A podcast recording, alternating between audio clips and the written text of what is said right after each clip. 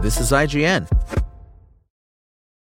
For the ones who work hard to ensure their crew can always go the extra mile, and the ones who get in early so everyone can go home on time, there's Grainger, offering professional grade supplies backed by product experts so you can quickly and easily find what you need.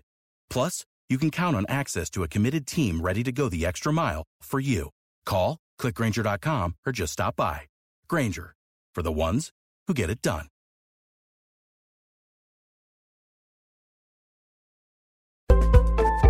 This is IGN.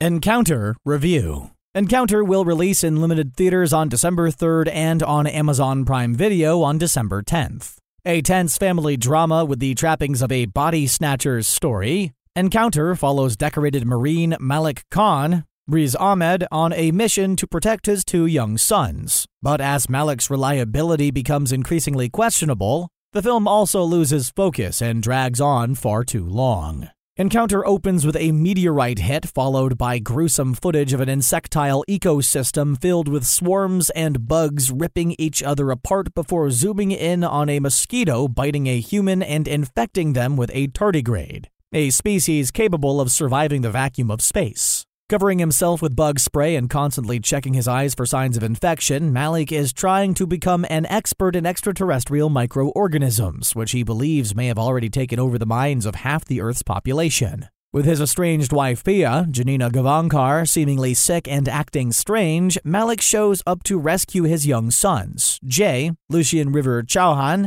and Bobby, Aditya Geddada. Michael Pearce's direction is far more impressive than his script which is co written with Joe Barton. The constant ominous focus on insects persists through the first act, after which the film abandons its central mystery and instead slides into tired tropes and extremely blunt messaging about the treatment of veterans and violence against people of color. Yet the locations at which Encounter is filmed are spectacular, from California roads cutting through seemingly endless desert to an abandoned mining town where Malik's kids play in half built ruins. By showing places where it looks like civilization has already collapsed or never even existed, it's easy to feel unsure of the state of the world. The discordant music and abrupt shifts in volume or tone help add to the unease. Ahmed does an excellent job with a tough role, an erratic force who alternates between joking with Jay about the muscles he grew in the two years when Malik was on a secret mission to yelling that it's time for the 10 year old to grow up and take care of his little brother. Chauhan and Geddada do a remarkable job themselves, with Geddada embodying the equally erratic nature of a young child, while Chauhan tries hard to meet the wild expectations of the father he idolizes.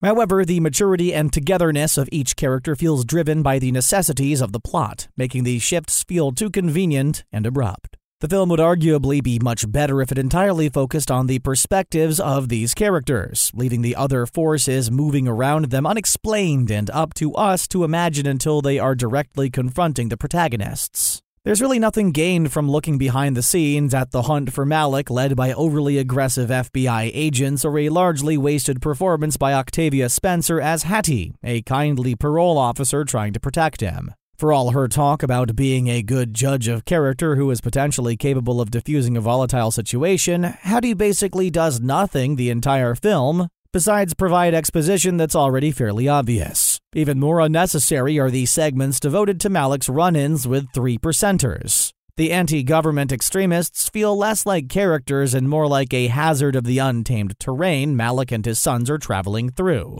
equivalent to the threat of a flat tire on rocky terrain. The result is that the inevitable violent conflict between them feels gratuitous, failing to add anything to the plot or the themes the film is trying to evoke. It is, however, beautifully done, playing with sound and visuals as Malik focuses on his breathing between firing shots, where the outcome is obscured by clouds of sand and dust. The verdict Encounter is an incredibly stylish and moody film, but it lacks substance. The beautiful images of desolate California and Nevada vistas and powerful performances don't do enough to make up for the bleak and manipulative melodrama. Spoken Layer. Ohio, ready for some quick mental health facts? Let's go. Nearly 2 million Ohioans live with a mental health condition. In the US, more than 50% of people will be diagnosed with a mental illness in their lifetime. depression is a leading cause of disability worldwide. So, why are some of us still stigmatizing people living with a mental health condition when we know all of this? Let's listen to the facts and beat the stigma. Ohio, challenge what you know about mental health at beatthestigma.org.